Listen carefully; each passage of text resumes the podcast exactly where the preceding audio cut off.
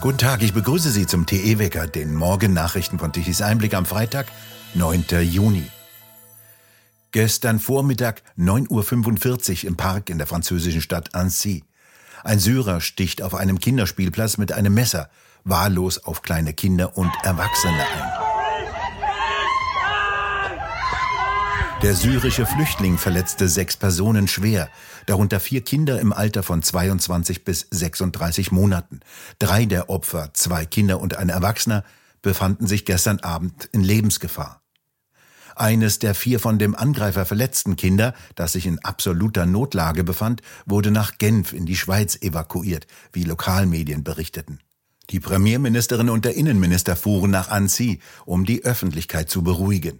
Der Bürgermeister der Stadt setzt sich laut seinem Twitter-Profil für Klima und soziale Gerechtigkeit ein. Der Innenminister war am Donnerstagabend zu Gast in der 20-Uhr-Sendung des französischen Fernsehsenders TF1 und erklärte, dass die Geheimdienste diese Person nicht kannten.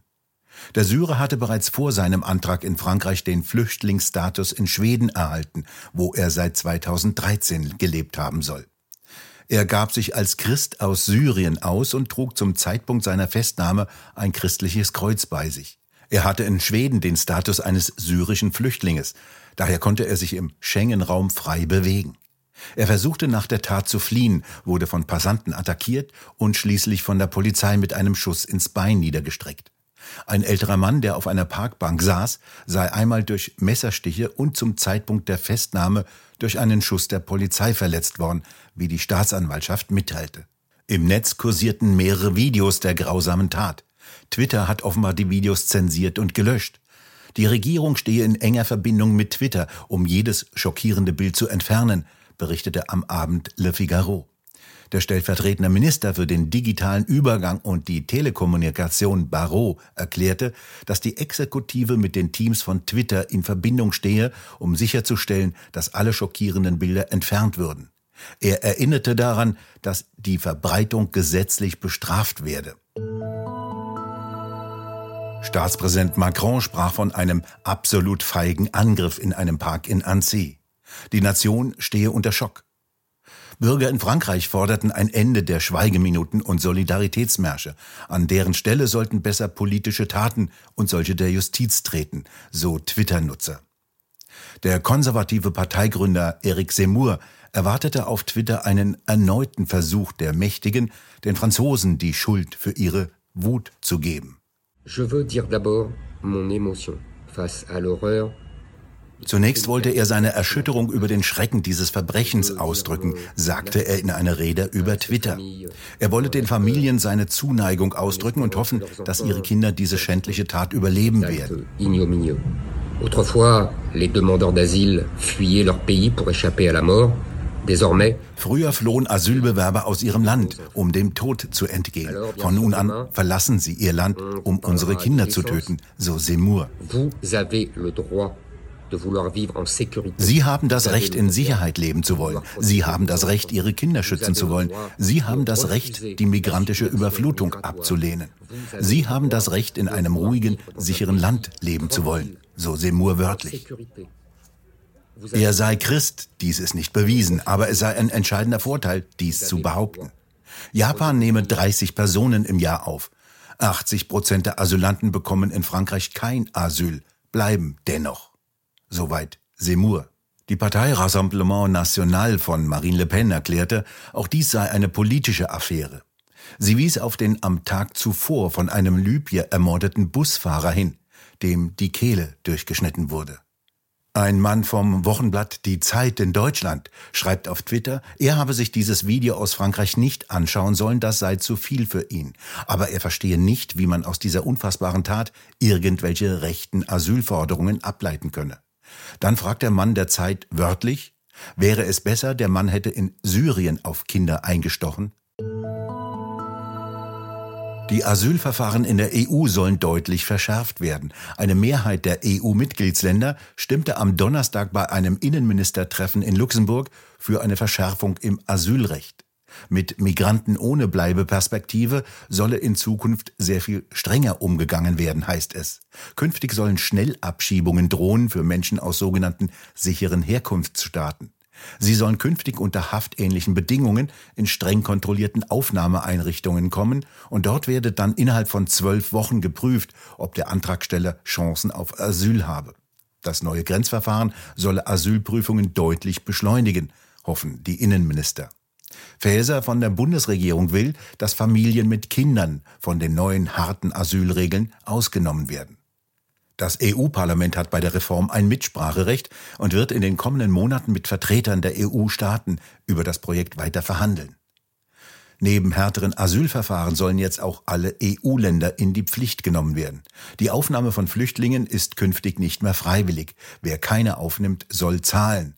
In Schweden hat Ministerpräsident Christensen zum Nationalfeiertag am 6. Juni in dieser Woche eine Zäsur in der Migrationspolitik des Landes angekündigt. Massive Einwanderung und schlechte Integration würden einfach nicht funktionieren, so Christensen. Deshalb würde jetzt Schwedens Migrationspolitik geändert und zur strengsten in der EU werden, so der Regierungschef in einem Zeitungsbeitrag. Schweden war einer der Vorreiter für die massenhafte Migration und hat auch als erstes europäisches Land massive Kriminalität importiert. Die macht sich in Schwedens Innenstädten massiv bemerkbar. Die derzeitige Außenministerin Baerbock besucht Brasilien. Bei ihrem Staatsbesuch wollte sie dem Land eine Zusammenarbeit in Sachen Demokratie anbieten. Doch weder Staatspräsident Lula noch Außenminister Vira hatten Zeit für die deutsche Außenministerin. Vor allem die Themen Klima und Umwelt wollte sie in Brasilien ansprechen. Auch um das Verhältnis zum russischen Präsidenten Putin sollte es gehen. Auf höchster politischer Ebene hatte darauf aber offenbar niemand Lust. Staatspräsident Lula hatte wichtigere Termine, Außenminister Vira war nicht im Lande. Eine gemeinsame Pressekonferenz mit Bildern gab es mit niemandem. Lediglich so etwas wie eine Rede von ihr ist überliefert mit dem wörtlichen Satz Lassen Sie uns die Hände reichen und gemeinsam eine Zukunft gestalten, von der wir alle profitieren. Nicht dazu gesagt hat sie, wie viel CO2 bei ihrem Trip nach Südamerika entstand. Am Donnerstagabend drangen sechs Klimaextremisten in das Fünf-Sterne-Hotel Miramare in Westerland auf Sylt ein und zerstörten die Bar des Hotels. Sie spritzten die Bar mit orangener Farbe zu. Die Polizei kam mit mehreren Streifenwagen und hat Ermittlungen eingeleitet, wie es heißt. Verhindert oder gestoppt hat sie die Extremisten offenbar nicht. Im bayerischen Erding findet am Samstag ab 10 Uhr auf dem Volksfestplatz eine Kundgebung statt. Heizungsgesetz stoppen, das Motto. Zu der hat auch die Kabarettistin Monika Gruber aufgerufen. Der bayerische Wirtschaftsminister Hubert Aiwanger von den Freien Wählern will ebenfalls auftreten. Er sieht den größten Nutzen in dem 170-seitigen Gesetzesvorschlag, wenn man ihn zum Anschüren eines Kachelofens verwenden würde. Erwartet werden mehrere tausend Teilnehmer. Die AfD zieht von Umfrageerfolg zu Umfrageerfolg und trotz der desaströsen Ampel kann die CDU nicht profitieren. Woran liegt das und wie verändert das die Politik?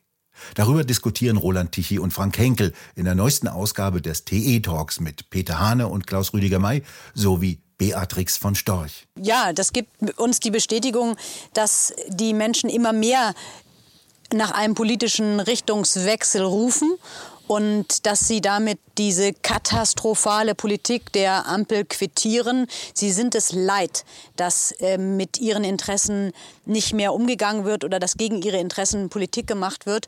Und das ist ein deutliches Zeichen. Und ich bin mir ganz sicher, das ist erst der Anfang, weil wir keiner Weise erkennen können, dass die Ampel irgendwie jetzt von ihren Wahnsinnsvorstellungen in ungefähr allen politischen Bereichen, natürlich insbesondere im Bereich der Migration und der Energiepolitik irgendwie auch nur ein Mühe abweicht. Und, ähm, und das andere ist äh, die CDU ja auch nicht. Die CDU will ja eigentlich alles nur noch schlimmer machen ähm, und noch schneller machen. Die größte Kritik, die die CDU an der Ampel hat, ist, die machen nicht genug für den Klimaschutz.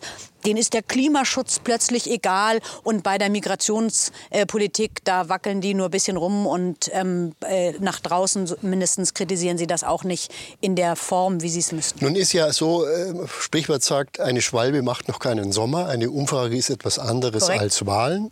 Wie optimistisch sind Sie denn auf die nächsten Landtagswahlen, die im Herbst in Bayern und Hessen stattfinden? Und dann geht es ja schon bald in die Bundestagswahl wieder. Ja. Also die Bundestagswahlen, das ist, glaube ich, noch eine, eine, eine, Zeit lang hin.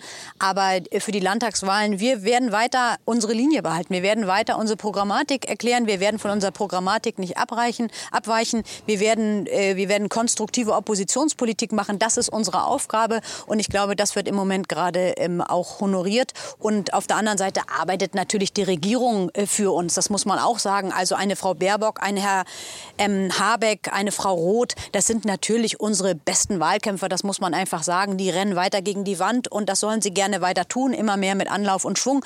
Ähm, äh, das äh, zahlt auf unser Konto ein. Ähm, das ist bedauerlich für dieses Land, das muss man ehrlicherweise sagen. Ich glaube, wir können uns das nicht mehr lange leisten, was die dort machen.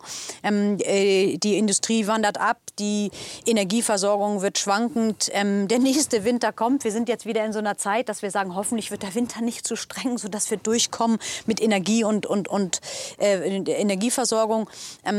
das merken die Menschen alle. Die Inflation, wir, wir haben plötzlich eine Inflation von 7, 8, 9 Prozent und dann dann kommt die Nachricht, die Inflation ist gesunken auf 8 Prozent. Dolle Nachrichten. Ja, also eine Enteignung der Schwachen insbesondere.